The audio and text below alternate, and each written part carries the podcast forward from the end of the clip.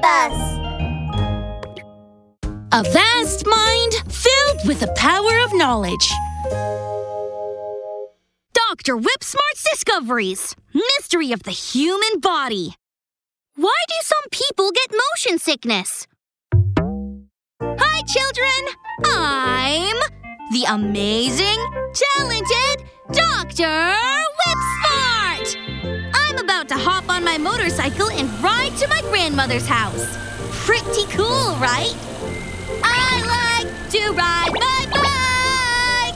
I like to ride my bike! Dr. Whipsmart, you are clearly in a car. Why did you lie? Uh oh, you got me. That's right. I'm actually riding in my mom's little car today. There's a traffic jam right now. I've been stuck in the same place for a very long time. I wish I could ride a bike. Then I wouldn't be stuck in this traffic jam. Oh, the car seems to be moving forward. Yay! Faster! Faster! Uh, oh no! Stopping again! Huh? Uh, I. I. Uh, I, I feel a little uncomfortable. Dr. Whipsmart, what's wrong? I. I. I feel dizzy and I feel like throwing up. Based on my experience of riding in a cart, I'm definitely suffering from motion sickness. Dr. Whipsmart, what's motion sickness? Uh, motion sickness is what makes you sometimes feel queasy while riding in a car. In serious cases, you'll feel like throwing up. I'm feeling like that right now. Why do people get motion sickness when riding in a car? To understand this, we have to start inside our bodies. In our ears, there's a receptor that can sense the balance of the body. When the body is in motion, this receptor will send signals to our cerebrum and cerebellum, helping us regulate our posture and maintain the body's balance. Will the receptors send signals while we're sitting in the car? of course! When the car is moving, our body moves with the car. The receptor in our ears will constantly send signals to our cerebrum and cerebellum. If our body shakes slightly, we can adapt quickly. But if the shaking is too violent, the signal sent out by the receptor will be too messy, which may result in discomfort, leading to motion sickness. Does everyone suffer from motion sickness?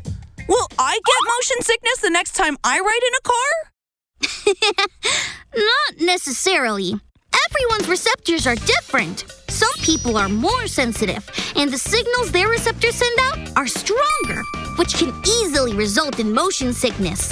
But others are less sensitive and don't suffer from motion sickness as easily. For example, my mother doesn't suffer from motion sickness. No matter how fast the car goes or how hard it shakes, I've never heard her say it makes her uncomfortable. Then what about you, Dr. Whipsmart? Me? I may be clever.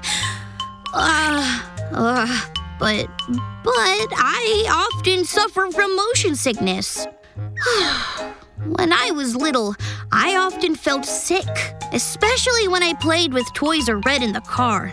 If I kept staring at the things in my hands, it wasn't long before I was overcome with motion sickness. Uh, please don't be like me.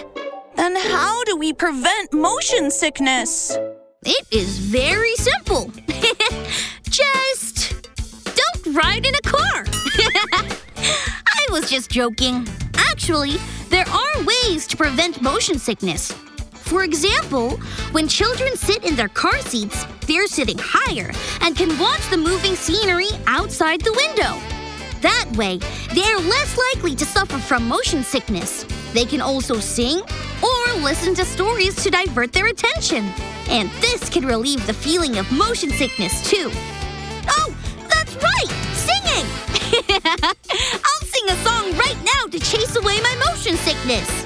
I'm a little teapot, short and stout. Oh dear, Dr. Whipsmart, your singing is awful. I feel dizzy just listening to it.